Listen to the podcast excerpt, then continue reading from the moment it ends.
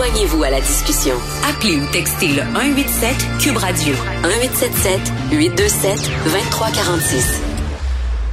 On revient sur euh, ce, projet de loi C21 là, sur le contrôle des armes à feu. Avec nous, Nathalie Provost, euh, survivante du massacre à Polytechnique, porte-parole de police euh, se souvient. Madame Provost, bonjour. Bonjour. Est-ce que je peux vous présenter, est-ce que je peux vous présenter autrement que survivante du massacre à la Polytechnique? Parce que je le disais, là, puis je me dis, c'est pas ça qui vous définit. Non, il n'y a pas que ça qui me définit. C'est ça, hein? Mais euh, mais en même temps être debout devant vous, être engagée et survivante, je trouve que ça donne l'impression à tous ceux qui vivent des grandes difficultés qu'on est capable de se relever. Très bien. Je voulais juste m'en assurer parce que tout ça pour moi c'est important qui qui vous êtes et votre identité. Euh, merci d'être là. Il y a deux trois affaires que je vais aborder avec vous. D'abord, je sais pas si vous avez vu la nouvelle qui vient de tomber, c'est euh, euh diffusé par Radio Canada. Je, et puis je, je veux pas jouer là-dedans à un provo là mais on apprend Carrie Price, qui est à Montréal depuis 2005, ignorait l'existence de la tuerie de Polytechnique à Montréal en 1989. Et je ne sais pas vous, mais moi, je suis à l'envers de cette nouvelle-là. Je me dis, ça se peut pas de vivre aussi longtemps dans une société, de pas connaître une des plus grandes tragédies. ça, me, ça me coupe le souffle un peu. Mais évidemment, je suis pas la bonne personne à qui poser la question de c'est sûr que ça m'étonne. C'est sûr que je peux pas croire. Tellement dans la fibre de ma vie que J'en reviens un peu pas, mais non, je ne savais pas, euh, sauf que ça venait de tomber que M. Price n'était pas au courant. Ouais, je trouve ça choquant. Euh, Madame Provo, j'ai parlé à Yves-François Blanchet, on parlait du projet C-21. Euh, le but, c'était de contrôler les armes à feu, de contrer les fusillades qu'on connaît à travers le Canada, dans tous les grands centres. Qu'est-ce que ça devient à vos yeux, ce projet de loi C-21, alors que les chasseurs se disent victimes de discrimination? Pour nous, euh, Monsieur de Trissac, c'est si le projet de loi avec l'amendement est adopté, c'est la conclusion de plus de 33 ans de lutte. L'amendement, c'est le cœur de ce qui a été demandé par les étudiants de Polytechnique en janvier 1990. Si vous retournez dans des archives, là, c'est exactement ce qu'on demande, que les armes de style d'assaut soient interdites au Canada. Et pas juste interdites par liste, interdites de manière complète. Ce que les chasseurs disent, c'est qu'il y a énormément de désinformation. On n'est pas contre les armes de chasse. On est pour un meilleur contrôle. Et ces armes-là ne sont pas, les armes qui sont touchées par la définition ne sont pas raisonnablement destinées par la chasse. Et Il y en a quelques-unes qui, ben, quand on reviendra à l'application du règlement, il y aura certainement par liste le moyen de sortir celles qui ne sont pas bien caractérisées là. Mais en ce moment, ce qu'on en comprend quand on parle aux experts, c'est des armes très dangereuses, très puissantes et qui, ne sont pas utiles la C'est, c'est, je vais vous dire, de mon point de vue, en Provo, là, ça commence à être compliqué à comprendre parce qu'il y a le lobby euh, pro euh, à feu, là, tu sais, euh, pas loin appuyé par le National Rifle Association américain, puis il y a qui qui parle de désinformation, Pierre Poilièvre à leur tête, et de l'autre côté, il y a les anti-armes à feu. puis là, comme citoyen, je me dis. Et moi, je suis pas une anti-arme à feu, monsieur.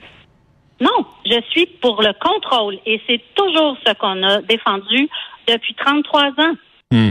On n'a jamais voulu sortir les armes de chasse des mains des Canadiens. On est conscient de l'importance de la chasse, mais on n'arrête pas de dire que c'est ce qu'on veut. OK, mais pourquoi ils font une crise à ce point-là, Mme Provo? Parce qu'ils perdent un privilège, monsieur. Puis si certains de leurs groupes s'appellent pour le droit des armes, ben je suis désolée, là, mais au Canada, c'est pas un droit des armes. C'est un privilège. Comme c'est un privilège de conduire une voiture, c'est pas un droit. Là, je lisais, Ottawa interdit 1500 modèles d'armes à feu. Puis un peu plus tard, j'ai lu, mais il en resterait 20 000 des sortes d'armes à feu euh, qui seraient classées sans restriction, qui pourraient être utilisées pour la chasse. Et, tous ces chiffres-là, moi, je trouve ça aberrant. Qu'est-ce qu'il en est à vos yeux? Qu'est-ce qui est vrai là-dedans? Ce que la définition fait, c'est qu'elle sort du marché les armes très puissantes, plus de 10 000 joules. C'est à peu près 10 000 joules, là, on peut briser un on peut percer un véhicule militaire avec ça. Hmm.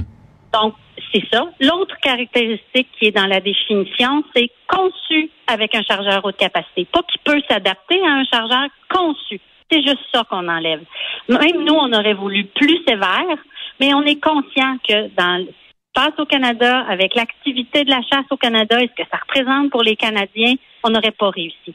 Et on est très conscient de ça. Toutefois, pour nous, cette définition-là, c'est le bare minimum. Il faut qu'on aille dans quelque chose comme ça si on veut améliorer la sécurité des Canadiens. Et on va le rappeler, là, il y a énormément de tueries de masse qui ont eu lieu au Canada, là, et les tireurs étaient des propriétaires d'armes légaux. Donc, le fait que les tireurs, que les chasseurs soient des propriétaires d'armes légaux, c'est pas un c'est pas un élément suffisant. On n'a pas le droit de mettre un tank sur la route, ben on n'a pas le droit d'utiliser une arme de style militaire. Point.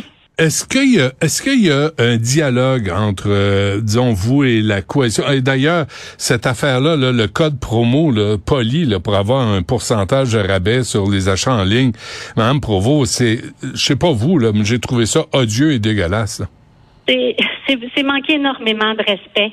Euh, il y a quelque chose, il y a un caractère presque sacré à ce qui est arrivé à Polytechnique. C'est le plus grand féminicide au Canada. Et des féminicides, là, il n'y en a pas eu tant. Eh ben, il y en a, il y en a de très importants au monde entier, mais euh, une, tuerie destinée contre les femmes, là, c'est assez particulier et celle-là était absolument odieuse. Euh, donc, utiliser ça pour faire la promotion de matériel pour les armes à feu, c'est dérangeant. Mais non, il n'y a pas de dialogue avec eux. C'est très difficile de dialoguer avec quelqu'un qui n'est pas de bonne foi. Donc, nous, on travaille avec les experts, mhm. on travaille avec les politiciens, on essaye de donner l'information la plus juste possible aux citoyens, puis on se répète. Et on se répète et on se répète. Mhm. Mais moi, on me dit que je suis menteuse, on me dit que je suis payée alors que je suis bénévole quand je fais tout ce que je fais pour Police se souvient. Le dialogue n'est pas tellement envisageable avec les propriétaires d'armes parce que ce qu'ils revendiquent, c'est pas ça qu'on veut au Canada. C'est pas un droit. C'est un privilège, je le répète. À quel point, Mme Provo, on s'était rencontré avec Jacques Chesneau à un moment donné, là, puis à chaque année, hein, on parle de Polytechnique, tout le monde se souvient. Euh, moi, je me souviens où j'étais, ce que j'ai vu là, en direct, là, ce que vous avez vécu. Sauf Carrie Price. Sauf Carrie Price, exactement. Ça, ça, ça en est même, ça en est pas drôle. Je crois. Comment vous faites vous pour repasser dedans, revivre ça chaque année, savoir ce que ça, ce que ça fait une tuerie, là, de, de l'avoir vécu. Comment vous, vous arrivez à vous en sortir, à survivre à tout ça? En fait, l'impression que j'ai une contribution pour ma société, c'est ça qui me donne l'énergie de continuer. Et ça m'a aidé à survivre. C'est ma stratégie à moi pour avancer. Ouais. Quand on lit, expliquez-moi ça, là, une mesure ex dans le, les amendements de la C, la loi, projet de loi C21, qu'est-ce que ça veut dire ça, la mesure ex Oh boy, je pourrais pas vous répondre avec cette là je suis désolée. OK. C'est parce que là, là, à un moment donné, c'est qu'on arrive à, on, on veut comprendre les chasseurs ont, ont, le privilège de chasser, d'avoir des armes à feu. Là, on veut réduire les cartouches, les, les, la, la capacité de, de balles. Euh, on veut réduire l'accès aux armes d'assaut. Euh, on veut réduire l'accès aux armes de poing. Il y a des gens, Mme Provo, qui disent, prenez cet argent-là, puis envoyez des patrouilles sur les réserves. Envoyez les patrouilles pour euh, intercepter la contrebande d'armes à feu. Je pense qu'il faut tout faire. Mais il y a, comme trois grandes familles d'actions. Puis aujourd'hui, ce dont on se parle, c'est la famille contrôle des armes à feu. C'est-à-dire que si on réduit le bassin d'armes en circulation au Canada, en possession légale au Canada, ben on agit sur un des axes. C'est vrai qu'il y a des axes reliés à la santé mentale, à la capacité de vivre ensemble et tout ça, mais entre vous puis moi, euh, c'est pas avec la désinformation qu'on va travailler facilement là-dessus. Hmm. Puis c'est vrai qu'il y a des enjeux policiers, mais on voit que les gouvernements sont de plus en plus actifs, ils travaillent ensemble. Mais le banditisme, c'est pas quelque chose qu'on règle du jour au lendemain. Et les conditions sociales, qui est le deuxième axe, ben tout ça, tout ça est interrelié. Fait que moi, là, je suis une ingénieure, je suis dans une école d'ingénieurs, on est pragmatique, puis on s'est dit sur quoi on peut avoir comme citoyen de l'impact, et c'est sur l'instrument. On est très conscient que c'est plus large que ça, mais toutes les sociétés où il y a de grands contrôles des armes à feu, il y a beaucoup, beaucoup, beaucoup moins de morts. il y en a encore de la, circulation d'armes illégales, mais les policiers sont bien plus capables de la trouver parce que c'est pas tout mêlé entre l'arme légale et l'arme illégale. Donc, on pense qu'on a un impact réel pour la sécurité de tous les Canadiens. Est-ce que ça vous intimide euh, les, les positions prises par euh, tous les groupes de chasseurs à travers le Canada? C'est dérangeant. Euh, puis c'est c'est triste en fait parce que moi je suis convaincue qu'il n'y a pas de mauvaise foi chez la plus grande majorité des chasseurs. Mais le discours du droit puis du privilège, mais puis aussi la montée de l'envie de se protéger soi-même avec des armes monte de plus en plus.